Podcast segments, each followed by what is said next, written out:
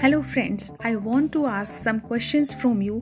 Why do we know Sachin Tendulkar? You would say that he is famous for his cricket. Why do we know Ronaldo or Messi? Yes, they are famous for their football.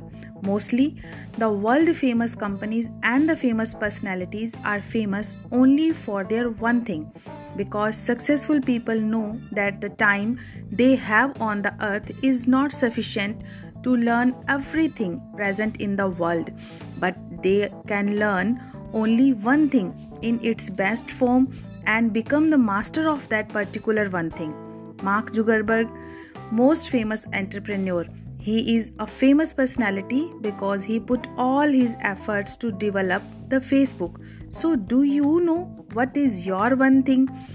Let's find out your one thing with Rajni Chug. Yes, I am here to help you to find out your one thing in your life. So be with me in my next episode to discover the major purpose of your life, your one thing.